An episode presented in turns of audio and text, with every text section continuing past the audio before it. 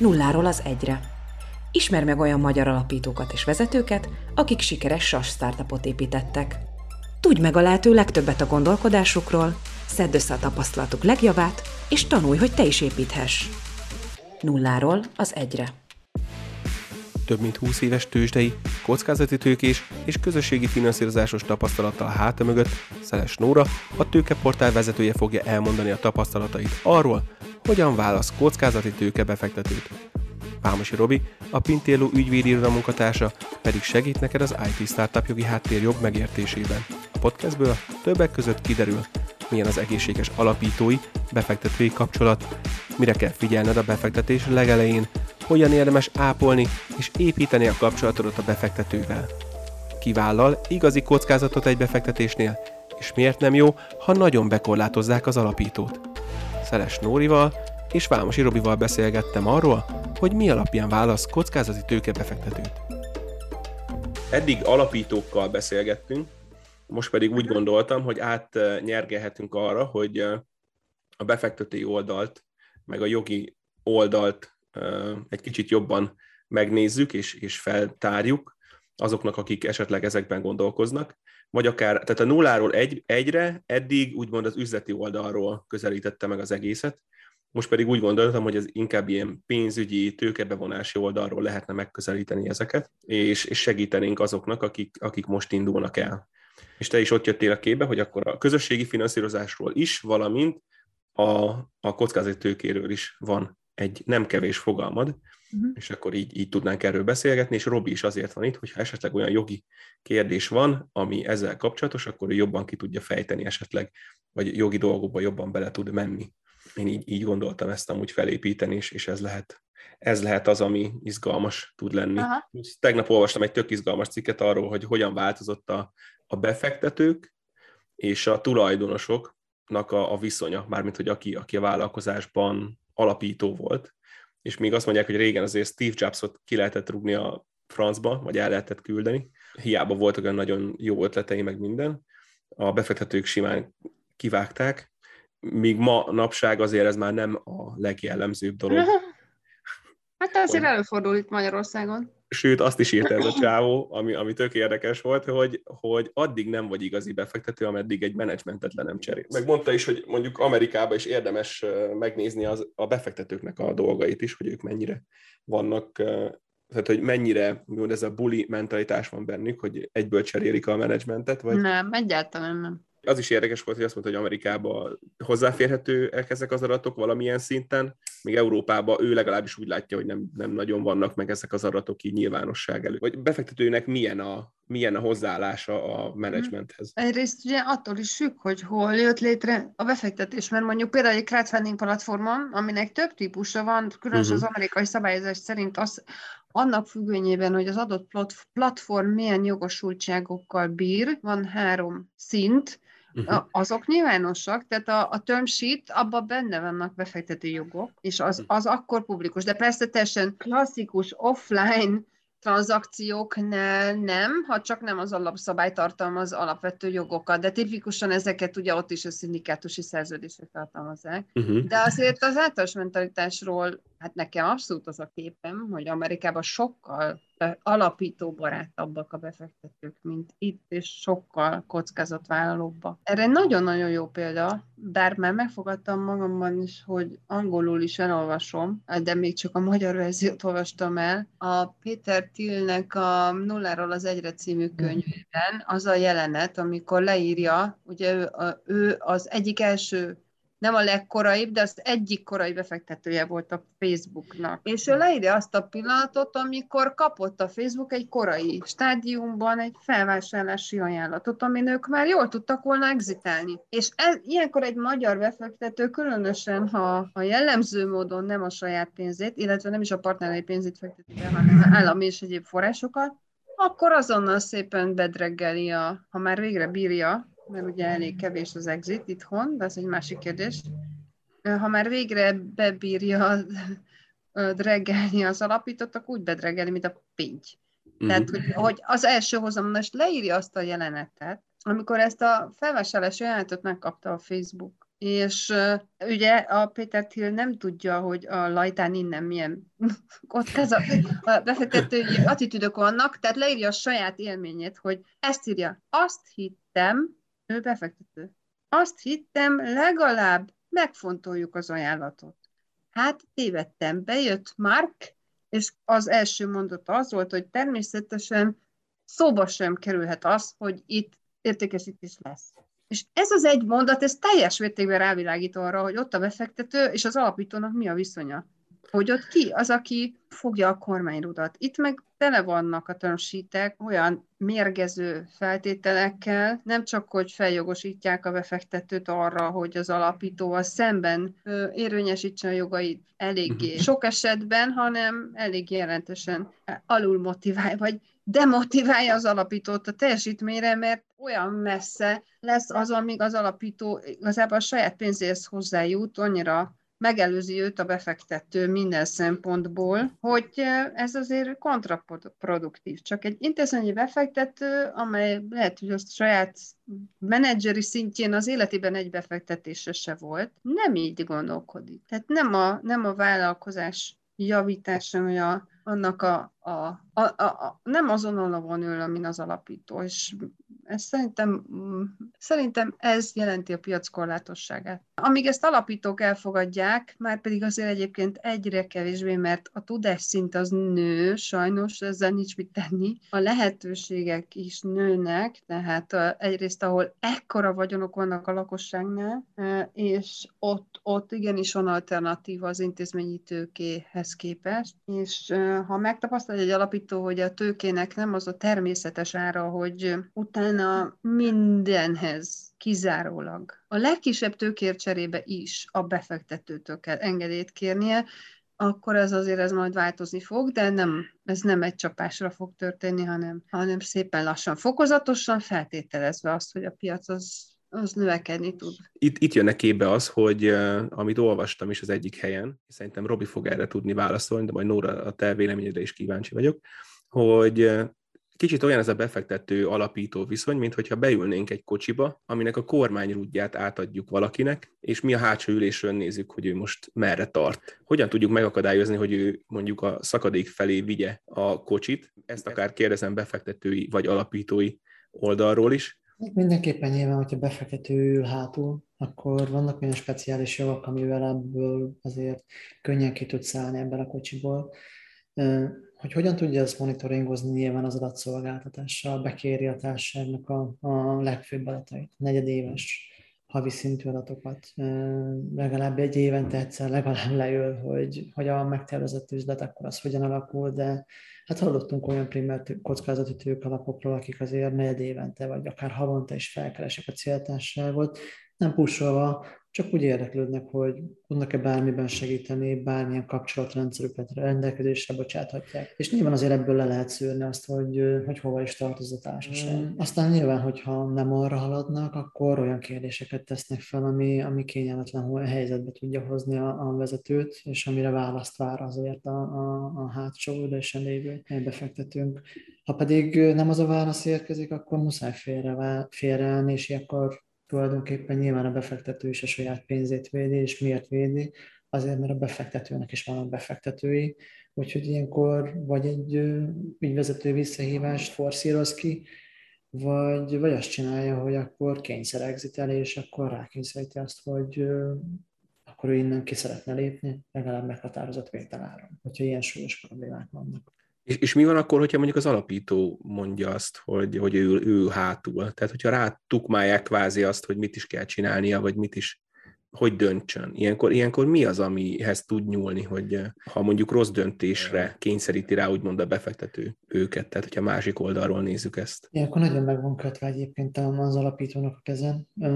Ilyenkor azt tudja csinálni egyébként, hogy keres egy olyan befektetőt, akinek tud, ki tudja vásárolni a régit. Vagy, vagy hogyha már van elég érett annyira a társaság, hogy ez ki tudja vásárolni a befektetőjét, akkor például hitelfinanszírozással kivásárolja befektetőt. Ugye a kockázati befektetésnek az a lényege, hogy amit a befektető megszerzett, akkor azt nem akarja elengedni. Tehát, hogyha olyan döntéseket kényszerít rá, vagy kényszeríti bele, akkor, akkor ott azért merülnek fel jogi aggályok, és akkor ott már egy ilyen árnyék direktori felelősségnek hívja a, a jognyelve ezt, hogy tulajdonképpen nem az alapítunk, aki egyben ügyvezető irányít, hanem ott a befektető. Ilyenre azért én nagyon-nagyon kevés példát látok. Láttam már ilyet, de, de még egyik sem csapott át abba, hogy, hogy ilyen konkrét jogokat, jogokhoz nyúljon a befektető, és az alapítónak ettől kellene félnie. Uh-huh. Nóri, te ezt hogy látod? Hát mielőtt a részletekben mennénk, hadd mondjak el egy számomra nagyon tanulságos történetet, nagyon röviden, nagyon rövid is a történet.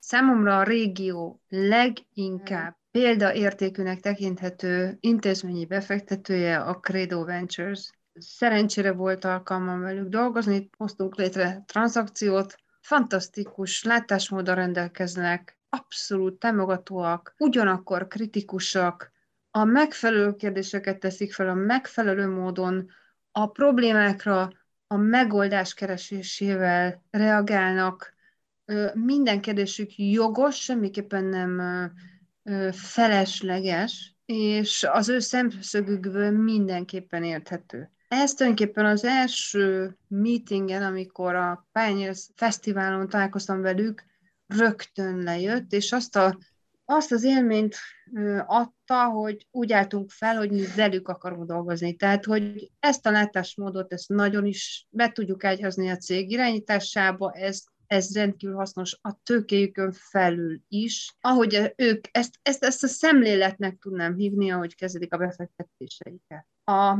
Bihás Csongor által szervezett First Monday-ok első adásában volt meghívott partner az Andrei Bartos a Krédótól, akik azután már elég sok tranzakciót Magyarországon lebonyolítottak, és mellettem még volt magyar befektető is, szintén neves magyar befektető a, a panelben, és tulajdonképpen valahogy a Csongor úgy kérdezett elsőre, hogy mi az, amit a, az Ondrej a magyar piacon lát az eddigi tapasztalataiból, és mit mit tud figyelmébe ajánlani az utána következő befektetőknek, illetve egyáltalán a startupoknak, és valahogy úgy fogalmazott, mert természetesen szó szerint nem tudnám már idézni, de egyértelműen a jelentését azt fel tudom idézni, hogy már egy olyan mentalitású startuppal találkozik, ahol azt szokta meg, hogy a befektető az ilyen diktátumokkal rendelkező személy, aki, aki úgy igen ritkán tesz hozzá valamit, a történethez viszont nagyon erős jogai vannak. Ez persze, én is el szoktam mondani startupoknak, hogy ezek csak jogok, és nem kell ezeket gyakorolnia feltétlenül a befektetőnek, és a legtöbb normális befektető vagy befektetési menedzser eképpen is kezeli, de azért egy nagyon rossz ad az, annak, hogy most akkor itt kockázati tőkebefektetésről van szó, a kockázat szó értelmezése mellett, vagy egy agyonbiztosított szintetikus hitelről, amit, hát van rá például, hogy vissza is felsoroltatják az alapítóval, meg kikötnek mindenféle ilyen, hoz, o, o, ilyen opciókat is, hogy konkrét visszavásárlás, a, az elvárt hozamok is nagyon magasak, de pont ezek a vállalatirányítási jogok, azok nagyon kemények. 10-ből 9 és mivel ezt a piac elfogadja, azért még azok a befektetők is gyakorolják ezeket a jogokat, akik egyébként ezekkel nem feltétlenül értenek egyet, és egyébként nem is tervezik őket szándékozni, de hogyha látja, hogy az alapító ezt hajlandó aláírni, akkor neki az az érdeke, hogy minél erősebb kontrollja legyen elvisikon a, a társaság felett. De ez az, hogy mennyire demotiváló, azt ilyenkor nem, nem veszik figyelembe. Ugyanilyen panelbeszélgetésekben hát tudnám idézni meg, ugye mi rendezzük ezt a kanapépít sorozatot, tehát ezek ott is hányszor elmondták, hogy magyar befektetőt nem, nem szeretnének. Tehát így, tehát ez, ez borzaszt. Mi az, hogy egy magyar startup nem szeretne magyar befektetőt? Hát Szerintem ez úgy önmagában tragikus.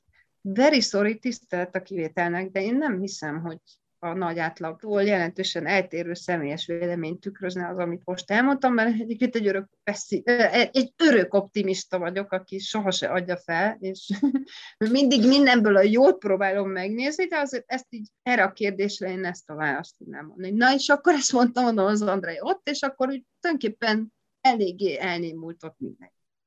Ezen a First Mind Day-en, amikor itt ez elhangzott. Na, hát szóval ezt azért én nem hiszem, hogy ha egy befektető ül a hátsó ülésen az előbbi nem maradva, akkor ő jól látja-e, hogy merre robogunk. Tehát különösen az alapítónál jobban. Miért látná jobban? Az, hogy elmondja, hogy ez az ő véleménye, az, az abszolút fontos, de hogy miért úgy gondolja, hogy ő rágyja félre hogy helyesen a kormányt, ez már önmagában, mint egy alaptézis, szerintem téves. És hogyha egyébként ki kell patterolni a menedzsment, mert tényleg bebizonyosodik, tipikusan nem csak azért, mert üzletileg rossz döntéseket hoznak, hanem mert, mert azt nem teljesítenek. Tehát azért az nyilván alapvető feladata az alapító csapatnak, hogy a lelkét beletegyen, mindent beletegyen az adott csapatba, de könyörgöm. Tehát minden tankönyvben elolvassuk, és ugyanezek a befektetők elmondják, hogy elsősorban a csapatba fektettem. Ezt, ezt mindenki elmondja. Majd utána két hónap múlva azt mondja, ja, bocs, mégse. De nem, nem egyébként nem tíz év múlva, kettő hónap múlva. Tehát olyan számonkérési pontok vannak, e, akkor én rossz döntést hoztam, és ha a csapatba fektettem, majd ki akarom rúgni a csapatot, és azt a kockázatot, hát illene, hogy én vállaljam. Nekem szerintem ez így, így, így, így teljes a kép. Igen, én is így látom. Robinak lett volna még egy hozzászólás ott a, a, a közepe fele. Igen, nekem, vagy bennem az merült fel, hogy Nóra említette a magas hozamokat, hogy itt szerinted Nóra, vajon ez nemzetközi trend, ilyen magas elvárt hozam, vagy azért magas az elvárt hozam, mert tulajdonképpen ennyi sok a bukó startup idehaza Magyarországon, és azt így árazzák be a befektetők. Mit gondolsz? Az elvárt hozam, hogyha ez a 10-15 százalék körüli, ami akkor szerintem az teljesen normális, és ma már, mivel a magyar reálhozam szint és a, az, az közelít a nemzetközi, ez ugye nagyon régen volt ugye jelentős gap. Tehát ez szokás. Tehát a hozamban igenis a befektetőnek tulajdonképpen és végső soron a hozam elsőbség az első garancia arra, hogy ö, egy, a garancia szót felejtsük is el, de az, a, az, az egyetlen joga, ami például egyébként szemben egy tőzsdei befektetővel, ahol törzső részvények vannak, és nem osztalék elsőségi részvények, biztosíthatja a, törzs, a tőzsdei részvényeknél klasszikusan ugye sokkal kockázatosabbnak ítélendő startupok esetében a befektető hozamát. Tehát a befektető valóban azért van benne egy startup, hogy realizálja a pénzét.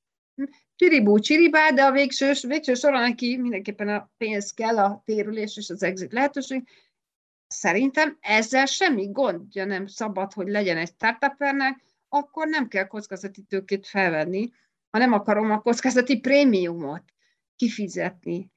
Ez, ez nyilván, ha irreálisan magas, az azt fogja eredményezni, ezt látjuk ma már sokszor, nemzetközi exiteknél is, hogy mondjuk, ha 20% körüli éves hozamot biztosított be magának egy befektető elsőségi hozamban, és eltelt négy-öt év, már pedig az még úgyis nagyon rövid idő, egy jó nemzetközi exithez, én ezt így 8-10 évre tenném egyébként, a realitás talaján, de akár csak 4-5-6 év telt el, és volt egy 20% per éves hozam, akkor valami irdatlan nagy cégértékemelkedés esetén jut csak hozam az alapítónak, és ez viszont végtelenül unfair. Igen. Tehát az alapító lesz a kulcsa az exitnek is, és hogyha a befektetőnek drag joga van, már pedig ezt aztán itthon mindenki kiköti, és egy magas hozam elvárása, akkor bedregeli az alapítót, és az alapító ott marad inkben gatyában, hogy két ember helyett dolgozott négy-öt éven keresztül,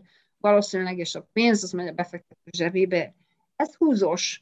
Ugyanakkor ez azért előre látható, tehát itt az alapító akkor nem kell, hogy kockázatítők elfogadja azt a kockázati tömsítet, amiben ekkora elvárt hozam van. De ez mondjuk az üzleti modell alapja, hogy mi az elvárt hozam, és hogy mik a drag jogok. Tehát ugye az alapítónak mekkora ö, szabadsága van a tekintetben, hogy eleadja-e majd a cégét, vagy sem. De azért ezt őszintén ezt fel kell tudnia mérni minden alapítónak, és akkor van egy jó jogi tanácsadója, mint a Robi, akkor ezt a szájába is kell rágni, hogyha most ezt itt alá tetszik írni, akkor az azt jelenti, hogy. Nórával teljes mértékben egyetértek a tömsít vonatkozásában. Ugye azt szokták mondani egyébként a külföldi befektetők, hogy mindig megnézik, hogy milyen a, a tőkebefektetés előtt, egy következő körös tőkebefektetés előtt, hogy milyen annak a társának a, a szerződéses keretrendszere, miután megnézték, hogy a cap table-be egyébként beférnek-e. Aztán, hogyha látják, hogy nagyon bonyolult, nagyon, nagyon durva termék, akkor bármennyire is úgy elfogadható lenne számukra az a termék, azt mondják, hogy hát igazából ők nekik nincs kedvük ezeket a terméket áttárgyalni, mert hogy azért az első körös befektetők azok hajlamosak nagyon-nagyon brutál, durva törmeket tárgyalni, mondva azt, hogy ezt majd a következő körnél úgyis áttárgyaljuk, úgyhogy írjuk nyugodtan alá, és ezt nem szükséges tárgyalni. Ugye hallottunk már ilyenről. Úgyhogy mi ezen sokat, elég, sokat dolgozunk azzal, hogy, hogy egy olyan fair előállítsunk, aztán ezt a, közösség számára így elérhetővé tegyük a Startup hungary meg a Hombannal, ami azért ez próbálja úgy, úgy, úgy edukálni a hazai közösséget, úgyhogy bízunk benne, hogy ezeket majd nagyon sokan fogják tudni használni. Nehéz egyébként meghozni alapítóként a, a helyes döntés, főleg, hogyha úgy érezzük, hogy ki van feszítve a, a, a büdzsé, a céges büdzsé. Különösen akkor, amikor elhúzódik aztán a, a, a befektetői tárgyalás, ami mindig inkább elhúzódik semmint, hogy hamarabb véget érjen, mint amire bárki is számított, de ez már csak hozzátartozik a, a dolog természetéhez, de hogyha elhúzódik, és a befektető, ahogy a magyar gyakorlatban sajnos nem ritka, menet közben talál ki még újabb és újabb, és aztán még újabb, majd utolsó pillanatban is még egy új feltételt, na az, az nagyon durva. Tehát amikor már ben van a csőben az adott startup, akinek ha egy szóval kell jellemezem a működését, az az erőforrás hiányt jelenti. Tehát mindenki csontig van tömve feladatokkal, és nincs, nem reménytelenek látja, hogy abba például kiugorjon egy már három hónapja, hat hónapja tartó tárgyalásból, és előről kezdje ezt valahol máshol, és ezzel a helyzettel való visszaélés az nem csak visszaélésről van szó, hanem hanyagság, sokszor, sokszor hiba, amit akkor korrigálnak. Szóval azért az, az nem fogja meghozni az alapító kedvét arra, hogy akkor most a befektető kedvéért aztán kétszeres erőbedobással dolgozzon a még kétszerezze az addig is kétszerezett refordításait. Azért tehát itt van min javítani, na. Hát Magyarországon egyébként még nem akarom, de egy picit azért hadd védjem a mundér becsületét, azért még ugye fiatal cipőben jár, voltak magyar betegségei is, ugye jól ismert Genemi programoknak a, idehaza. Sok idő, ameddig átvesszük ezt a, ezt a nyugati mentalitást, ugye Amerikából jön, teljesen más jogi rendszerekre épül fel, más kultúrára, más, más pénzügyi gazdálkodással, más tudással, úgyhogy ez szerintem ez sok idő, de én látok egyébként pozitívumokat, amik úgy, úgy ellendítik a magyar tőkebefektetést, azért a, a, ellendíthetik a magyar tőkebefektetést a pozitív irányba. Azért voltak idehaza nem olyan rég nagyon sok pozitív fejlemény, ami, ami olyan társaságokat szült, hogy, hogy azokra jó magyarként büszkének lenni. Gondolok itt a Kraft, Sépret sikereire, hát a Credo befektetéseire, Seon. Ezek azért nagyon előre mutató dolgok. Na, hát akkor helyben vagyunk, mert tehát a Credo nem kötött ki olyan feltételeket, amiket, hmm. amik esetleg akadályoznák az alapítót a haladásban erre eléggé mérget veszek. Na, mindegy. Tehát természetesen ez nem megy egyik napra a másikra. Az intézményrendszer működésének vannak sajátosságai, ami, amik nagyon lassan tudnak változni, de jó lenne, ha változnának. Alapvetően is egy irányba alapító barátabb tömsíteket adnának, jobban részt vennének, szakmai hozzáadott értéket nyújtanának, a igazi hozzáadott értéket nyújtanának a startup piacra vitelében. Szoktam azt hallani ezt az érvet, hogy de hát nekik N száz befektetésük van. És? Tehát, tehát ezt egy, akkor nem kell annyit befektetni, hanem egy befektetést még sokkal jobban csinálni. Tehát ez, ez nem érv az adott alapító irányába, hogy az, az adott befektetőnek sokkal több befektetése van sem, mint hogy egyel akár foglalkozzon. Hát ez mi kötelezi erre, hogy annyira befektessen? Igen, egy, egy bull marketen azért könnyű okosnak lenni, mondjuk úgy. És szerintetek mi az, ami, amitől vállalkozó barát lehet egy kockázatőke alap? A krédót már említettétek, ha így pontokba kellene szedni, akkor, akkor mit mondanátok? Most először Nórát kérdezném. Én csak ezt az egy-két mérgező pontot venném ki a szerződéseikből. Legelején a beszélgetést azzal kezdtétek, hogy mi van, le kell váltani a menedzsmentet. Ugye rögtön, hát erre számos példa van, hogy hogyan teszik ezt be, meg milyen vesting feltételek vannak, amik, amik, amiknek a kőbevésése az biztos, hogy egy demotiváló tényező, de arra is be kell tanítani a startupokat is, egyrészt, hogy ezt úgy olvassák és úgy értelmezzék, ahogy azt, az tényleg az igazságra, vagy a, a várható tényleges kockázatra vonatkozhasson, tehát, hogy nyilván, ha egy befektetőnek ez a századik ilyen tömsítje, de még soha ilyenre nem volt példa, akkor az megint egy, az egy fontos információ, hogy ugyanitt le van írva, ez egy jog, de nem, vagy nem úgy gyakorolják, ahogy ez itt most a jog szintjén, ez a szerződés szintjén előáll.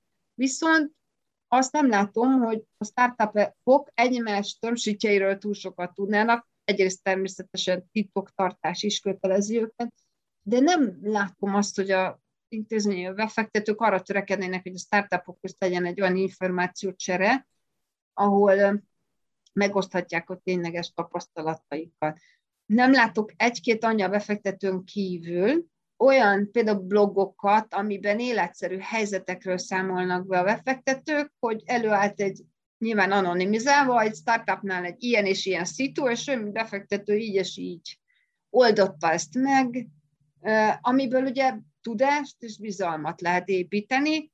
Nyilván egy ilyen az adott befektető adott blogjában, hogy hogy a jogai ellenére hogyan támogatta a befektet, az adott startupot az adott szituban, akkor, száz, akkor teljesen másként fogom értelmezni azt, ami le van írva abba a szerződésbe. Az edukáció egy kulcs, és hogyha ezt hiányzik, meg a, meg a bizalomépítés. Tehát ezek mm, sallangosan hangzanak, de iszonyatosan fontos tartalmuk van.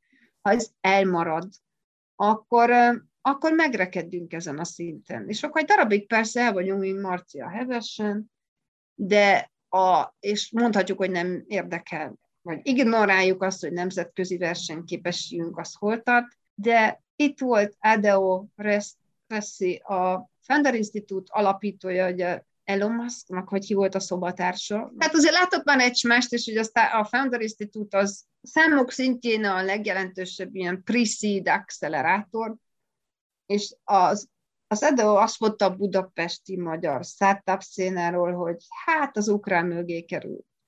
Az ukrán. Én, ez én ettől én nagyon kiakadtam. Tehát abban valószínűleg egy kollektív felelősségünk van az ilyen attitűdökből adódóan. Tehát ez nem fogja kitermelni azt a feltörekvő startup réteget, aki egy viszonylag normálisan kiszámítható módon és időben jut tőkéhez megfelelő feltételekkel. Ha lépten nyomon privát beszélgetésekben arról értesül, hogy hogy hogy nem sikerült jól dőlőre jutnia egy befektetővel. Nekem ez melbevágó volt, hogy az ukrán mögé sorolt. Hát az a Baltikum is, tehát milyen alapon előztek le? Hát csak fejben. Csak fejben őrült nagy sikere. Kényszerítve, hogy ők egyszerűen rögtön azonnal nemzetközi piacra teljeszkedjenek. Nincsen hazai piac, nem beszélhet. Tehát egy, egy Könyörgöm, 20 éve, 30 éve azt mondjuk közgazdaságtanban, hogy, hogy ez a kis belső piac, az nem jelenti azt, hogy kényszerítve vannak a startupok az azt jelenti, hogy aki akar valamit, az kimegy, az, az globális színpadra lép. Tehát kényszerítőről szó nincsen ők meg tudták csinálni.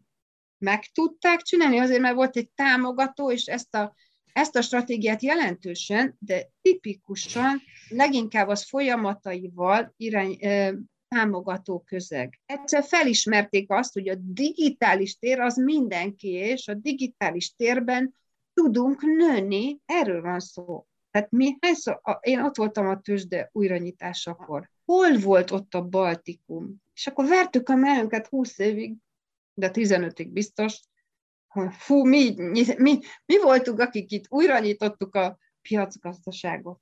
Pont három évig tartott ez a verseny, mert mások sokkal jobban álltak ehhez hozzá. És akkor itt a digitális térben meg nyafogunk és nyomogunk. Tényleg. Most egy-két stakeholderrel folytatott beszélgetésből látszik, hogy valami el fog indulni, talán igen jól összeszervezve, de nyilván nem idézhetem, nem azért, mert titkos, hanem mert nem vagyok rá. Annyira nem vagyok el felkészült. Ezt kívánunk magunknak, hogy itt is megérjen a fejekben az, hogy itt nincs mes hátra, mint előre. Tehát az egy helyben toporgás már önmagában hatalmas versenyt hátrányt okoz, hónapokon belül, de éveken belül mindenféleképpen. Te ezt hogy látod, Robert, a, milyen, milyen a, a pozitív vállalkozóbarát tőke befektető? És hogy, hogy, a, hogy a magyar piacon milyen jogi feltételekkel lehet ezt úgymond, úgymond segíteni a ti termsíteket teken kívül? A probléma egy kicsit az, hogy az adminnal nagyon túl, túl bürokratizálják a, a viszik a, a CEO-knak az életét tulajdonképpen egy félállásba kell ebben tölteniük, hogy, hogy az admin kötelezettségeiknek eleget tudjanak tenni. Ez azért nagyon-nagyon nagy terhet ruhám a CEO-kra, mindemellett, hogy produkt market fitet meg kell találniuk, szélszelniük kell, ez, ez, ez még egy plusz olyan teremi, ami kifacsarja teljes mértékben őket. Aztán nagyon sok befektetés során azt láttuk, hogy még a hazai víz sem tudja eldönteni, hogy az ő elsőbségei, jogai azok, azok hogyan fognak viszonyulni egy következő körös befektetés során, ha nagy Isten még a produkt is jó, a csapat is jó, és jön egy külföldi befektető.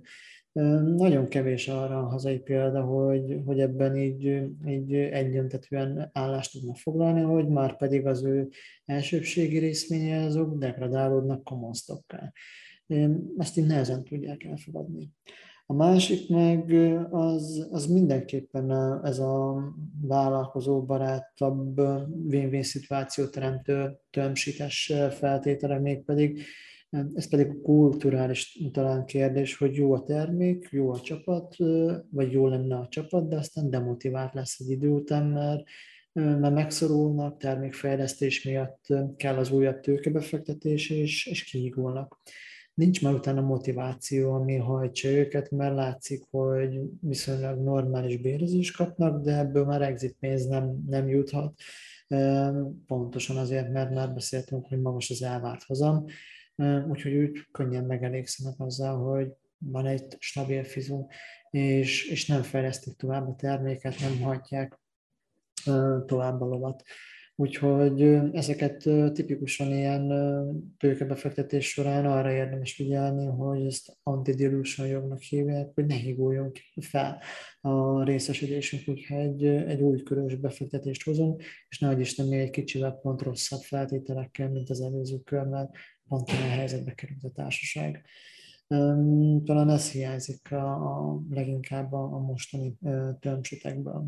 Igen, és még egy másik, ami eszembe jutott, az az, hogy ugye manapság, már csak hogy a software as a service cégekhez is kapcsolódjunk, hogy nem kell már annyi tőke, mint régen elindítani egy, egy tech vállalkozást. Tehát mondjuk egy cloudban és open source dolgokkal simán meg lehet úgy csinálni, hogy az elején még nem kell egy nagyon nagy tőke befektetés, igaz, más erőforrás kell. Ti ezt hogy látjátok? Főleg Nórát kérdezem, hogy, hogy mennyivel mennyivel könnyebb helyzetben vannak a mai cégek, mint, mint, a, mint a régebbiek, amikor még azért elég, elég nagy tőke igénye volt egy-egy ilyen cégnek, egy-egy szoftvercégnek?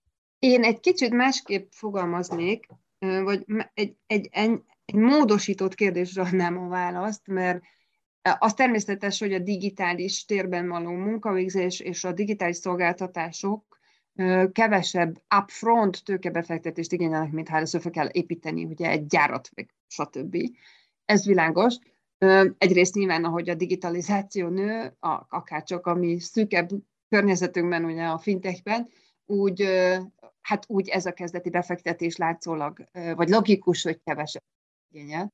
Én inkább azt látom, és ez egy szuper dolog, és ebbe őrült mázlia van a startup szektornak, amelynek a születése a mai értelemben véve ugye a, az internet penetrációval egyidejű, gyakorlatilag, hogy mivel ez a, ezt az, az internet elterjedését követ egy globális konjunktúra, hosszantartó konjunktúra, abban ez a szektor meg tudott úgy erősödni, gyakorlatilag folyamatos növekedést produkált, a, hát a pandémiáig biztos, de ugye gyakorlatilag azért azóta is újra, amelyben a befektetői tudás is, és a vállalkozói, avagy a startuper tudás is jelentősen nőtt.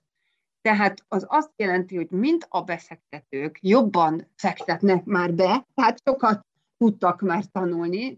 Itt az IPO előtti életciklusban a, a történő befektetések tekintetében, és a startuperek is sokkal jobban egyrészt vállalkoznak, másrészt a befektetők közül is elkezdtek tudni válogatni, meg megtanulták az előbb eléggé hosszasan ecsetelt esetleges számukra kevésbé előnyös feltételeknek a tényleges értelmét és értelmezését.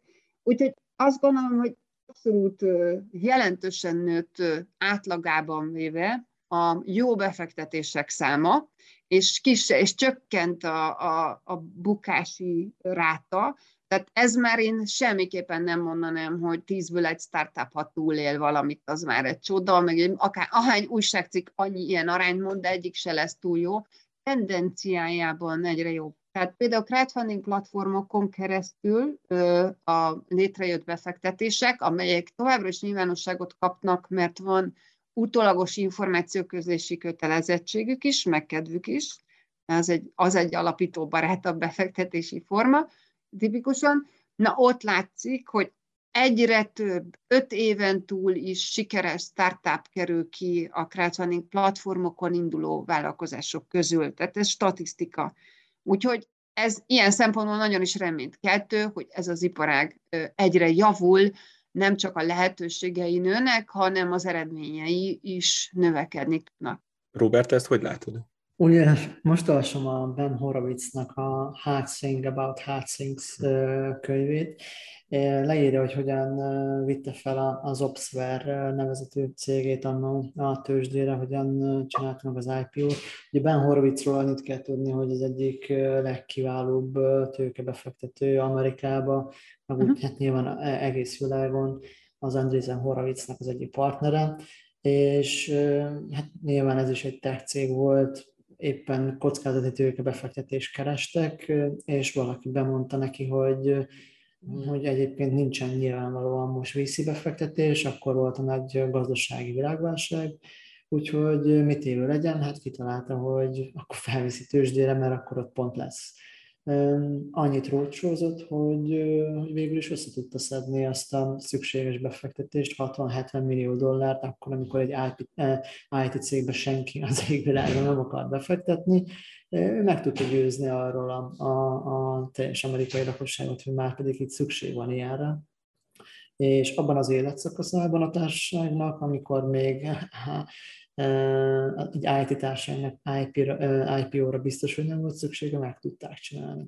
Én azt gondolom, hogy a magyar startuppereknek talán abban kellene fejlődni, hogy még egy kicsit kiebb húzni a VC-nek a behúzását, vagy, a, a, vagy bármilyen tőkebefektetésnek a behúzását, és, és egy kicsit még fejleszteni. Már csak azért is, mert sokkal nagyobb értéken tudják majd bevonni úgy a tőkét, és nyilvánvalóan több részesedést tud így megmaradni a, a startupnál. Talán ez, ez, ez egyébként edukációs kérdés, és hogyha szóltam az internünk a, a befektetők számára, ez ugyanúgy vonatkozik ám founderek számára is. Igen, tehát akkor, akkor végül az, a, az is konklúzió lehet, hogy nem, nem minden vállalkozó hazudik, plusz nem minden befektető egy control freak, hogyha így nézzük, és ez, ez kicsit olyan, mint egy házasság, hogy még Robert a múltkor beszélgettük, hogy, hogy itt azért egy nagyon nagyfokú bizalom kell mind a két részről. Akár az, hogy, hogy úgymond a házasságban szerzett összes vagyon az feleződik, az is egy olyan jog, amivel lehet élni, meg visszaélni. Ugyanígy ez valószínűleg a, a befektetőknél és a, az alapítóknál is megvan. Így utolsó záró kérdésként csak annyit szeretnénk megkérdezni tőletek, mind a kettőtöktől, hogy, hogy mi volt az a leg, legemlékezetesebb ilyen kockázatőke befektető plusz alapító kapcsolat, ami, amire jó, jó, jó érzéssel gondoltok vissza. Nem muszáj nevesíteni, csak esetleg azoknak a, a tulajdonságait, hogyha elmondanátok, az tök jó lenne. Nekem egy közös ismerősünk jut eszembe, amikor végigküzdöttük a, a, a tömségtől, az első tömségtől egészen az aláírásig. Szerintem ez egy komoly hat hónapos folyamat volt, ahol hát olyan dolgok történtek, amit Nóra mondott, hogy szindikátus előtti aláírás napján mondta be az egyik átvilágító, hogy itt még van egy kis dolog, amit nem vizsgált meg, és most jutott az eszébe. Aztán újraindult a, a teljes tárgyalási folyamat. Közben szabadságot szabad, szakítottam meg, és, és koloztunk közben. De a legemlékezetesebb pillanat az volt, amikor ténylegesen aláírtuk, és jöttünk ki a befektetőtől, aztán azt mondták, hogy na most itt elmegyünk csocsózni, úgyhogy elmentünk csocsózni, és életem egyik legemlékezetesebb pillanata volt, amikor az a kótén rám, rámadták, úgyhogy nagyon-nagyon megtisztelő volt. Nora? Hát akkor az a, egy minden jó, ha vége jó sztori volt. Abszolút. Na, nagyon király, ez nagyon-nagyon jó pont, hogy ezt mondtad, mert ez reményt adhat azoknak, akik éppen ilyen arra aláírás előtti pillanatban éppen a teljes kiborulás szélén állnak, és nem, nem hiszik, hogy ebből jól tudnak majd valaha kijönni végül is. Úgyhogy mondtam már egy ideális befektető a példát, hogyha így kérdezett, hogy melyik volt a legjobb, akkor ugyanazt a példát mondanám. De azért még hadd fűzek akkor annyit hozzá is zárásul, hogy amit én nagyon fontosnak tartok, és egész pályafutásomban alatt ezt hiányoltam, és tulajdonképpen ezért fordultunk rá ilyen hittel és elszántsággal a közösségi finanszírozás hazai megvalósítására. A kezdő és kisvállalkozásokkal nagyon hosszú ideig a rendszerváltás után senki nem foglalkozott.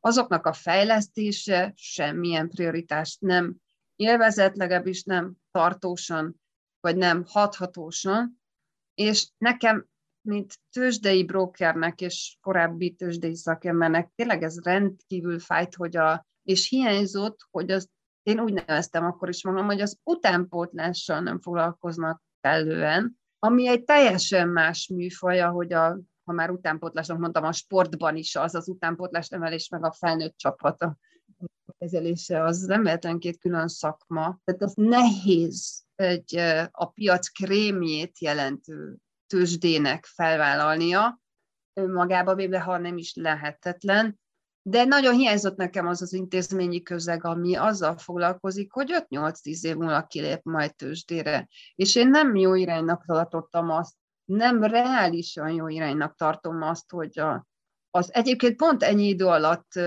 rendkívül megnőtt családi vállalkozási közegtől várjuk az új IPO-kat és az új nagyvállalatokat, mert egyszerűen az a corporate governance, az a vállalatirányítási kultúra, ami sikerre tud vinni egy családi vállalkozást, az nem tud megváltozni, és nem lesz, persze biztos, hogy van kivétel, de nem igazán ez az alanya a jövő ö, nyilvános társaságainak, hogy úgy mondjam, vagy nem ez a közege, Szemben az, hogyha már a kezdeti fázisban külső tőke jelenik meg egy, egy, egy kis vállalkozásban, egy induló vállalkozásban, az alapból és természetesen implementálja azt a mentalitást, amivel sokkal egyszerűbb lesz számára meghozni a döntést, azt a nagy döntést, hogy innentől nyilvános társaságként folytatom tovább. És hogy e, ezen a úgynevezett alternatív finanszírozás, vagy tőke ági finanszírozás útján végigmenni, az egy hatalmas siker minden vállalkozónak, hogy elindult egy kis, közepes mértékű saját tőkéből, majd utána kapott külső befektetést, ennek ugye az egyik formája a közösségi finanszírozás, a másik formája az angyaltőkek, és esetleg tipikusan egy kis, egy, vagy tankönyv szerint egy kicsit későbbi fázisban a kockázati tőke. Hogyha ezen az ágon végig tud növekedni, akkor viszonylag gyorsan egy tőzsdei stratéga számára is belátható időn belül tőzsdére léphet, és ezt idő, ideje korán implementálni kell ezek, ezeknek a vállalkozóknak a fejébe, és mondom, egy külső tőkebevonás jelenléte kezdettől, ami ezt a számonkérést még egy egészséges formában is, de teszi, sokkal hatékonyabb lesz, mint egy már mit, teljesen magánúton felnőtt vállalkozás, vagy bankiterből felnőtt vállalkozást egyszer csak megpróbálni beterelni a tőzsdére.